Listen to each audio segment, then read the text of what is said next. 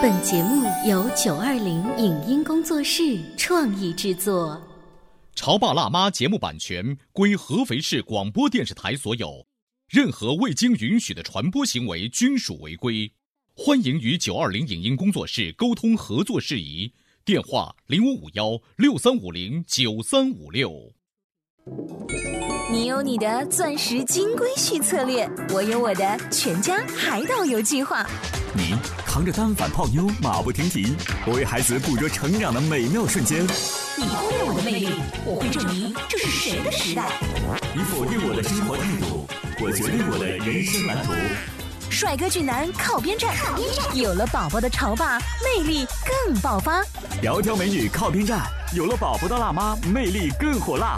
我是辣妈，不是老干妈，我为自己代言。我是潮爸，不是太阳能浴霸，我为自己代言。潮爸辣妈。本节目嘉宾观点不代表本台立场，特此声明。育儿是一门科学，更是爱的倾注。你付出多少？就会收获多少。有这么一位超级奶爸，他在孩子出生之前就熟悉各种育儿常识，并将待产的妻子照顾得无微不至。孩子出生之后，更是样样全能。是什么原因让他心甘情愿成为孩子的奴隶？奶爸育儿的优点有哪些？为什么如此敬业的奶爸却不让孩子上早教班？欢迎收听八零后时尚育儿广播脱口秀《潮爸辣妈》。本期话题：超级奶爸的成长日记。欢迎收听八零后时尚育儿广播脱口秀《潮爸辣妈》。各位好，我是灵儿。大家好，我是小欧。今天直播间请到的这位嘉宾呢，他来到我们的直播间，比原定的录节目时间。要整整晚了三十分钟。对，然后他给我们的理由呢，是因为昨天晚上起夜的次数实在太多了，以至于呢，他还是有一些懵懵懂懂的。对，这要平时说起夜的次数太多了，我们得说你去看看肾。但是呢，现在他们家的情况，我们完全是表示能理解。嗯，有请瑞尔的爸爸，欢迎。大家好。所以你起夜次数太多，是因为要照顾瑞儿的吃喝拉撒？是的，具体就是。是要给他热奶、温奶、喂奶，然后要要还给他哄睡着，基本上前前后后要一个小时的样子。瑞儿爸爸不是第一次上我们的直播间，他现在在作为奶爸之前呢，以准爸的身份呢，还做客过我们节目。嗯，相比较大半年之前的那个他，那个意气风发的样子，我不知道各位听众是否还记得？我们快速的浏览一下。据我统计吧，我觉得这个星座其实不能看他出生的那个月份，嗯，因为我们会从现实中很多例子其实去反例这个问题，就是说，呃，如果这个孩子他早产了或者晚产了，嗯，他本来比如说应该是天秤座的，嗯，他早产了就变成处女座了，晚产就变成天蝎座了，嗯，但实际上不论是他是早产的还是晚产的，其实这个孩子的性格都应该是他足月的时候的那个星座的性格。你看瑞儿爸爸这个整个面貌垮掉了，你知道吗？有那么夸张吗？声音变得是松弛了，声音也变得和缓了，声调也变得很低了。但是他内心充满了爱呀。其实我们现在来对比一下瑞儿爸当时啊，这个儿子还没有出生的时候，你已经做足了功课，就是当爸爸这件事情会很辛苦。是的，是的。嗯，那么现在你实际已经上岗了，这种强烈的对比有让你印证的是哪一些？有出乎你？意意料的是哪一些？得到印证的，就是之前也有过一些心理准备，比如说就是听别人说，哇，那基本上就不要有一个诊教啦，嗯，什么什么工作的这个经经历也会被大打折扣，反正各种各样的这些事情。你这个工作经历会被大打折扣，你心里面有估计吗？说，呃，就老婆坐月子的这一个月，估计会比较辛苦，慢慢的啊，孩子大一点就好了。还是说老人家会跟你讲，嗯，不一定哦，头半年估计都是这个样子哦。你有跟领导稍稍吹吹耳边风吗？这个是有的，而且领导其实对这方面也还是比较理解的，所以说，在我这个工作这个上面，还是稍微稍微放宽了一些自由度。你知道瑞尔爸还算很幸运的，我身边有很多的奶爸是没有办法达到这样的自由度。是的。然后呢，如果对比国外的话，据说有一些国家的公司会有爸爸假，就是妈妈在放月子的这一个月里面，他们的爸爸是有一个半月的陪护假，就完全可以不上班。时间好长哎，我是请了十天的陪护假。其实还是有的哈，只不过是相对其他的国家来说呢，还是少了一些。不过我相信呢，呃，以后会越来越多的哈。嗯，那你之前在做准爸的时候，和现在已经正式上岗了，现在回忆起来，有没有做一些什么样的准备？你现在特别想跟其他的一些潮爸辣妈们推荐？嗯，其实作为奶爸，一定要强调的一点就是，一定要做好身体锻炼。就是说，当然现在健身是一个潮流，但是当我们已经成为准爸爸的时候，健身也很重要吗？健身最重要的就是为宝宝出生之后打基础。就是你这种是为了以后抱孩子的时候能秀出一身的 muscle 吗？不是不是，而是我现在才经历到，体力啊，真的是。透支的很厉害，就是说，呃，如果不是之前锻炼的话，现在我觉得都都真的很难撑不下来，因为成夜成夜的不能睡觉，所以说白天还要上班。现在其实有一个很搞笑的一个状态，就是我和他无论晚上定几个闹铃，都是一两个小时之后。醒了之后才发现，哎，闹铃响了吗？就是这种状态。但是宝宝只要一哼唧，立马就醒了。啊，宝宝的哼唧比闹铃还管用。对，嗯，这是第一个你之前和现在做的很大的对比。对，还有一些什么样的育儿书是你以过来人的身份想跟那一些准爸妈们做推荐的吗？嗯，我觉得可以给大家推荐那个育儿百科。嗯，这本。书呢，其实它更像是一个问题字典，它囊括了宝宝从刚出生到青少年时期吧，所有会出现的一些常出现的一些问题的一些解决方法。嗯，这个书其实我建议大家可以先提前看一下。嗯，为什么呢？因为很多。宝爸宝妈们，他们总会在这个当了新生的父母之后，遇到问题之后再去查，嗯，我该怎么解决？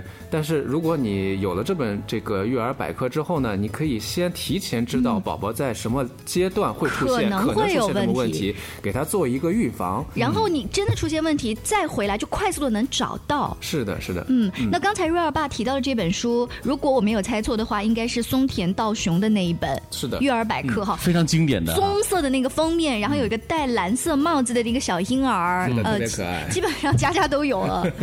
听到这里呢，很多潮爸辣妈都会问：哎，这个奶爸看上去好像有一些不一样，就是因为他对于孩子的陪伴的那个状态，嗯，和整个的那个时间似乎好像要更多一点，更弹性一些。是不是因为呃，在你们家孩子主要是由你们小两口来带？基本上在坐月子期间是这样的，因为双方父母哈都是还没有退休哦，还在职，基本上时间只能说是请个一个星期了不得了，有的时候，所以说，嗯，在坐月子期间，我们就是说基本上自己带的时候比较多。你们恐慌过吗？就是两个人搞不定啊，这个事情。肯定的，这个是必须的，因为确实一个。就像你刚才说的，大玩具啊，这个东西还不仅仅是玩具。如果是玩具的话，就随手拿啦，就拿的会没那么的细心。但是。毕竟是自己孩子，然后从来没抱过这样一个小生命，然后还软软的，对，然后每天还要定时的，又没有说明书的情况下，要喂他那些吃喝拉撒，尤其是帮小孩去洗澡这件事情吧。是的，你说一个小婴儿又不脏，干嘛要每天洗澡呀？每天洗吧，又那软乎乎的，又拖又拖不住，那我真不知道该。就你可以把那个湿巾给全部给他热 热乎乎了之后，拿湿巾给他擦。梁姐也是在抱怨当年，我还能记得起抱怨的那。一种感觉就是不解，以及像无头苍蝇一样到处乱撞。是的，是的，我们也是同样的感受。然后，呃，毕竟一开始家长在跟前也教过我们一些东西，包括，嗯，也从书上啊看到了一些，嗯，知识。所以说，从陌生、从不熟悉，慢慢到就是说敢于慢慢上手，然后最后自己也都能做的。八九不离十吧。有一点感觉了哈。所以现在，比如说，呃，妈妈喂奶的时候，你知道喂奶的那个姿势是越来越娴熟，然后知道怎么让孩子快速的找到奶头，然后知道他呃已经喝饱了，要帮他拍嗝。妈妈的这个感觉天生的会比爸爸来的要更快。嗯。然后你呢？你做爸爸的感觉是通过哪几步走？现在已经说嗯上岗了，上岗了。嗯。其实前面你说的这些事情，除了喂奶以外，都是我来做。所以说，呃，哪怕是在抱孩子这个事情上，我也比他娴熟的要早得多。哦，是吗？对。所以说，现在你们的分工就是你老婆就是奶牛，除此之外，你就是奶牛和小宝宝的饲养员。是的，包括喂奶的时候的各种动作，比如说什么倒挂式啊、橄榄式啊。嘿，你看他全熟，你看，就你很熟了哈，你就剩下自己自己去喂他了哈。对对，我。没这功能，没办法。哎，你知道这期节目如果播的话，瑞儿的妈妈在听。呃，当你提到奶牛那个词，会不会心里面有一点点的郁闷？我那个时候有一种感觉是，为什么孩子除了喝奶的时候找我，平常并不需要我，然后所有的人也就在孩子喝奶的时候把孩子递到我跟前，嗯，我并没有一种存在感，嗯。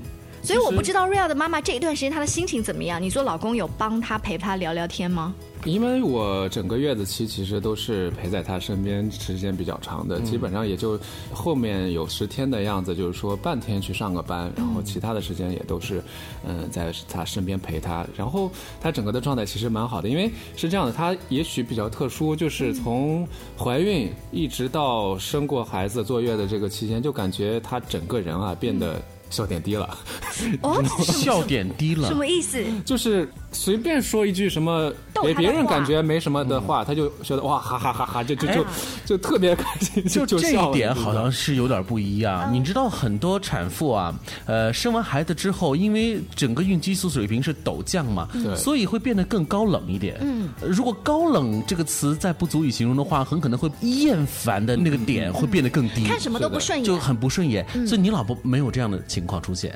基本上没有，因为呃，但是我也听有些人说，可能是因为我在身边照顾的比较多，嗯，给他的心理上有了一些这个舒缓，所以说他在这个坐月的期间，就是整个人的状态其实是蛮好的，就过渡的非常的好。对，你看他现在讲起来其实蛮轻松的，除了刚才在上节目一开始我们说他睡迟了，来晚了半个小时，好像其他做的都算是月子当中爸爸的典范。对，通过育儿爸。爸爸的这几分钟阐述，我们能够提升出一个知识点，就是如何能够更好的防范产后抑郁的出现啊？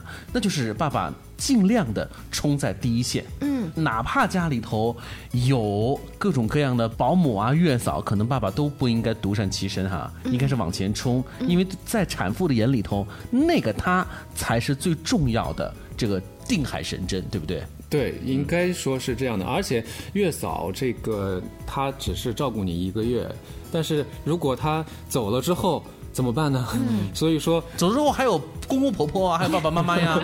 但是孩子是自己的呀，第一责任人还是我们了。所以说我一开始就觉得，就是说，即使有月嫂，从一开始就应该跟他把所有东西该学的全部学到。然后他走了之后，即使我们两口子自己带孩子，也是不会非常的紧张，非常恐慌。嗯，对。这些理念是你天生就说我是一个很有。责任感的人，很顾家的人，还是你的父母教育你这样做，还是说你的老婆把你教的这么好？还是情势迫不得已，你们不得已这么做？也许有其他的原因哦。我们稍微休息一下广告之后呢，听瑞尔爸爸跟我们聊其他的原因。您正在收听到的是故事广播《潮爸辣妈》。《潮爸辣妈》播出时间：FM 九八点八，合肥故事广播，周一至周五每天十四点首播，二十一点重播。网络收听，请下载荔枝 FM、蜻蜓 FM、阿基米德、喜马拉雅、中国广播以及苹果 Podcasts，搜索“潮爸辣妈”订阅收听。微信公众号请搜索“潮爸辣妈俱乐部”，参与节目互动哦。潮爸到，辣妈到。准备到，育儿专家，请。中国内地首档八零后时尚育儿广播脱口秀，陪你一起吐槽养育熊孩子的酸甜苦辣，陪你一起追忆自己曾经的小世界。潮爸辣妈。本节目嘉宾观点不代表本台立场，特此声明。育儿是一门科学，更是爱的倾注。你付出多少，就会收获多少。有这么一位超级奶爸，他在孩子出生之前就熟悉各种育儿常识，并将待产的妻子照顾得无微不至。孩子出生之后，更是样样全能。是什么原因让他心甘情愿成为孩子的奴隶？奶爸育儿的优点有哪些？为什么如此敬业的奶爸却不让孩子上早教班？欢迎收听八零后时尚育儿广播脱口秀《潮爸辣妈》，本期话题：超级奶爸的成长日记。稍微休息一下，欢迎回来。今天潮爸辣妈的直播间为大家请来了瑞儿宝宝的爸爸。嗯，瑞儿这个小宝宝呢，刚刚出月子，所以爸爸妈妈这一段时间还是无休无眠的要带他很基础的吃喝拉撒这些事情。是的，你知道，做一个新生的奶妈。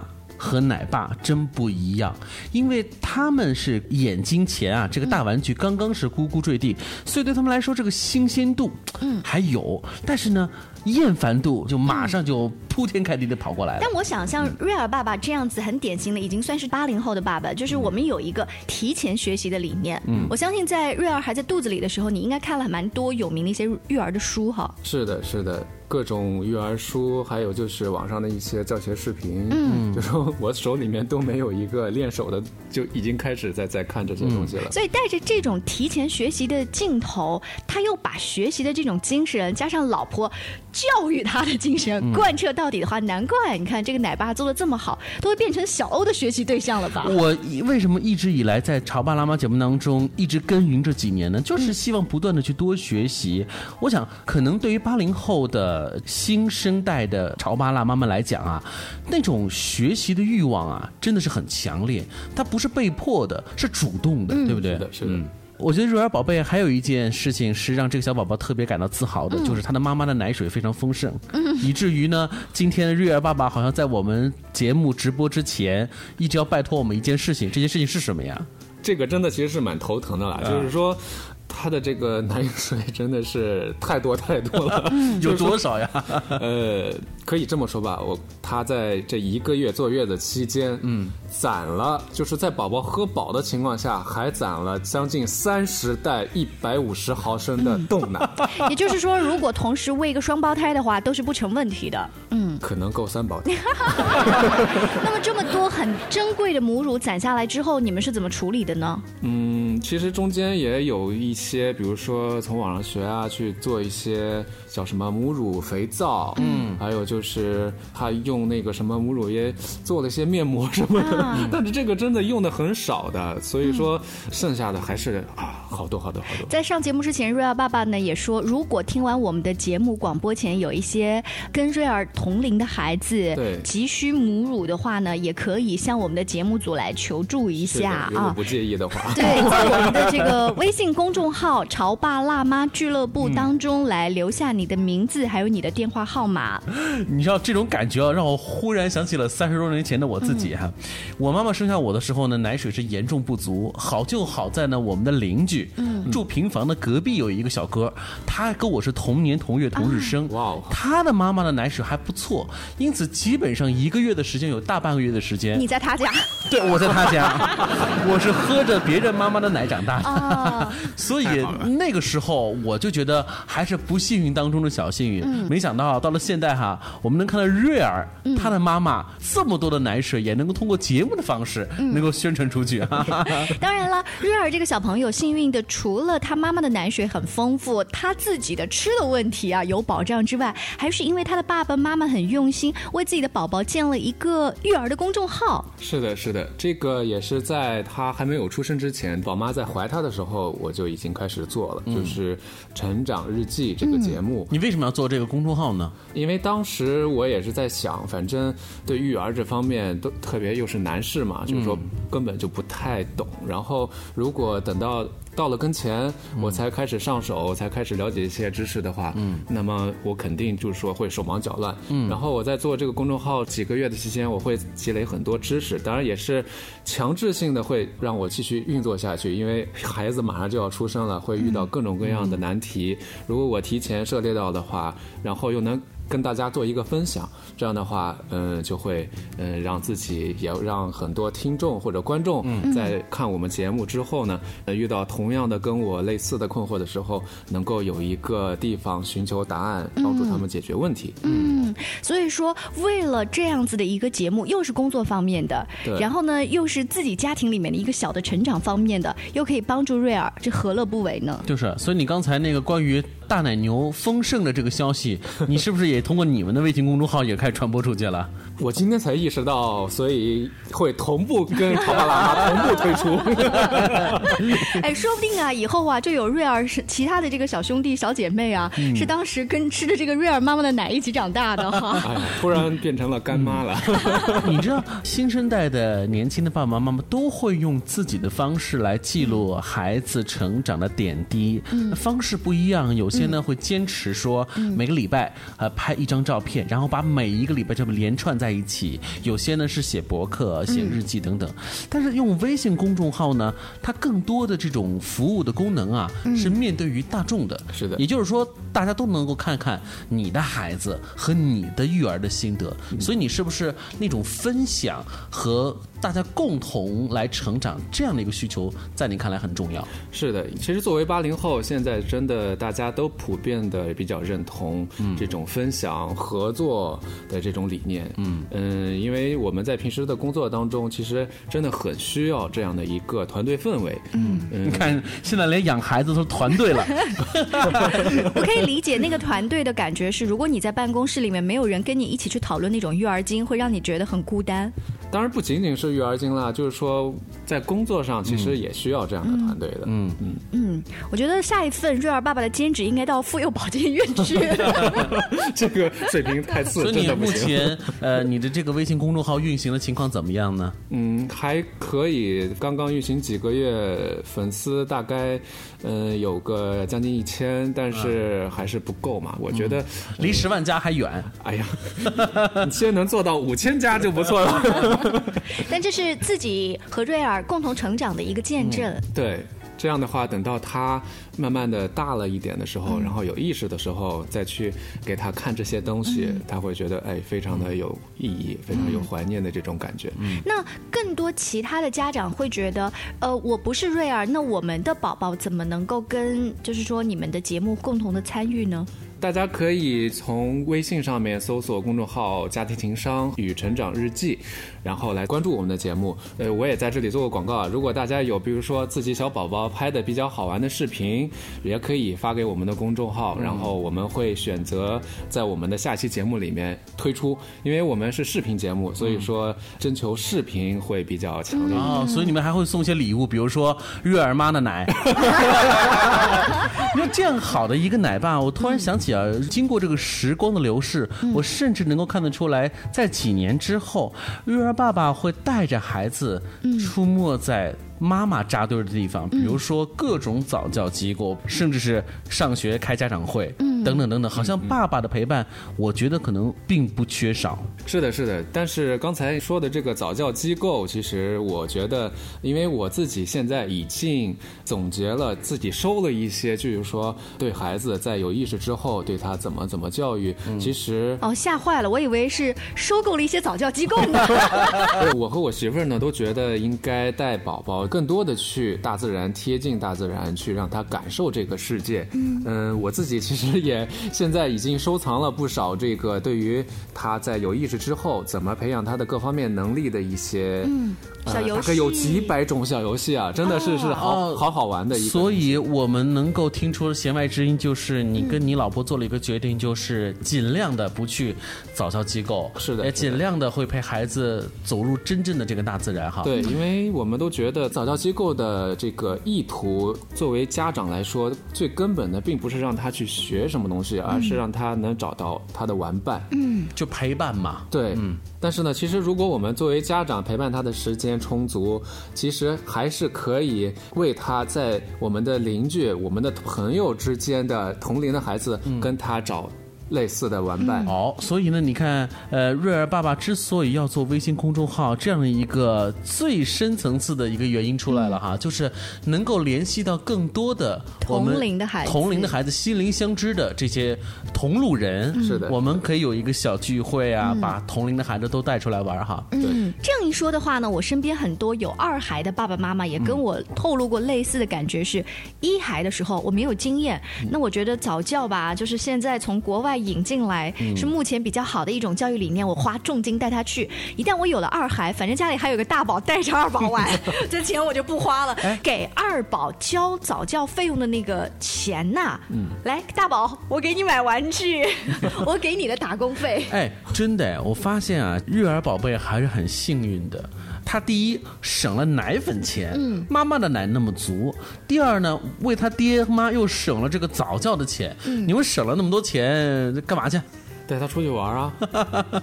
就是说我一开始也是这么觉得，就是说，与其我花成千上万的早教的经费，我不如花这个钱带他先去全国各地，嗯，比较有名的地方或者风景比较好的地方，带他去看一看这个世界，看一看我们国家的一些风土人情。嗯，这样的话，我觉得对他的成长，对他的世界观的建立要好得多。这个我手上的这个小指头啊，开始掐算起来了，成千上万的费用，我们祖国大好河山那么多，这哪够呀？不要紧啊，他奶粉一个月能省多少钱？你想想看。好，今天非常感谢瑞儿爸爸做客我们的直播间。如果你跟瑞儿同龄，差不多刚刚出月子，想跟他的爸爸妈妈一起共商育儿的一些小故事的话呢，也可以在微信公众号里搜索“家庭情商与成长日记”。再次感谢瑞儿爸爸做客我们直播间，下期见喽，拜拜。再见，拜拜。